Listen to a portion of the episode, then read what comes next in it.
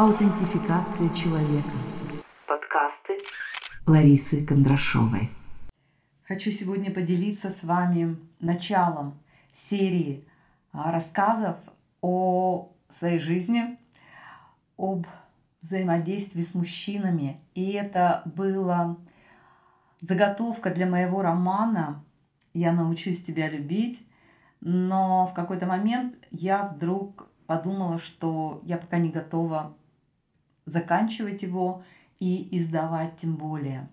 Но вокруг этой истории веет такой, знаете, шлейф а, создания моноспектакля или спектакля вдвоем с мужчиной, который будет играть роли разных мужчин, а я буду проживать те моменты жизни, которые были у меня в моей судьбе и которые я проживала как-то по-другому.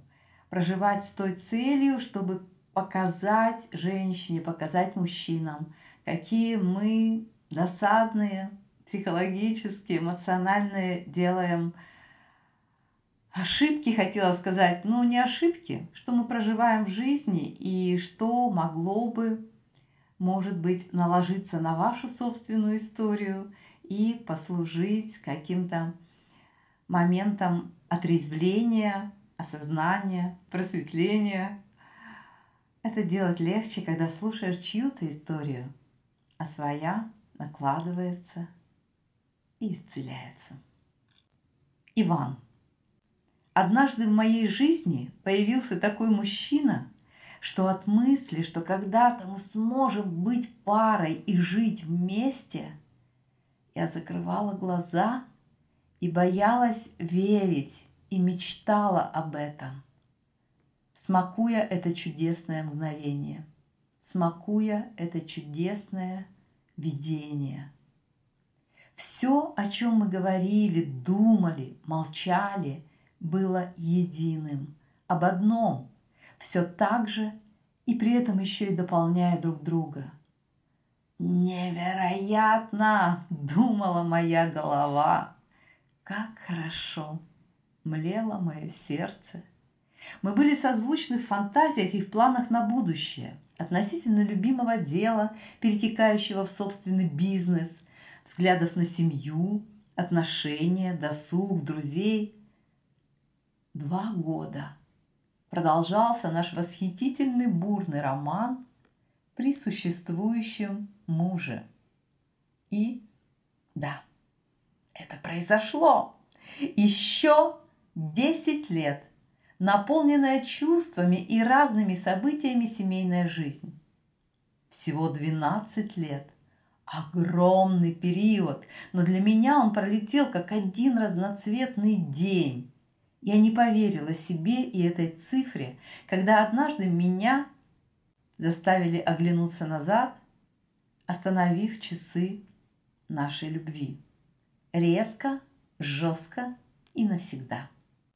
Хотелось бы не писать об этом, потому что в какой-то момент все, что было нежно и близко, переболев чуть ли не смертельной физической болезнью, умерло. Но пусть эта книга будет безжалостна, для этого она и была начата. Переболеть то, что оставила, не смогла спороть глубже тогда. И я сознательно пошла на это пережить все заново. Все начиналось как служебный роман, в середине разухабистых 90-х мы оба работали в компании, назовем ее «Стар». Это было производство и продажа бытовой техники. Первый в городе торговый центр электроники находился чуть ли не в промышленной зоне, но покупатели стояли в очередь и записывали номерки на руке, чтобы передать очередь с вечера на следующее утро – Стар был самым продвинутым предприятием в Нижнем Тагиле во всех смыслах. Изготовление дефицитнейшей продукции, видеомагнитофонов и телевизоров из корейских комплектующих. И их продажа в собственном, свежеотстроенном, современном здании. Маркетинг на мировом уровне, о котором никто даже не слыхивал. Во всем Стар был впереди. И никто в местном бизнесе в подметке ему даже не годился. За кадрами не приходилось тогда гоняться. Здесь всегда была длинная очередь. Владелец компании, амбициозный Семен Антонов, имя тоже изменено, с самого начала думал о расширении и тиражировании бизнеса и завоевании мира. Начал он, конечно, с Урала, планировал экспансию своей продукции на север и отправил тур по городам группу известных и всеми любимых великих артистов. Наталья Варлей, Петр Вильяминов, Александр Рыжков, Галина Польских, Дмитрий Харатьян. Иван работал менеджером по развитию связи с общественностью. И именно он занимался организацией концертов и ездил с артистами по Уралу, где они давали творческие вечера, устраивал их быт, приносил таблеточки от похмелья и улаживал конфликты с персоналом провинциальных гостиниц. Делал он это великолепно, за что артисты влюблялись в Ивана невероятно.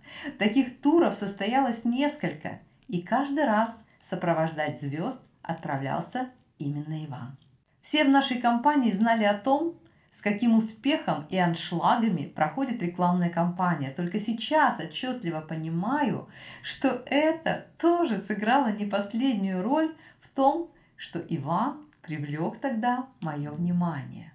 Может быть, здесь что-то о том, как женщина выбирает мужчину. Какие-то тогда идеи были сильная женщина, сильного мужчину.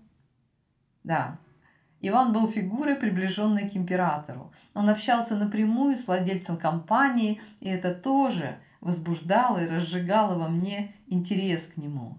Антонов высоко ценил Ивана, любил и даже обожал его за уникальное качество. Что ему не поручишь, будет сделано идеально.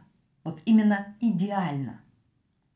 Я и сама была упертым трудоголиком и фанатиком стремления к совершенству, но на фоне перфекционизма Ивана выглядела вполне обычным человеком.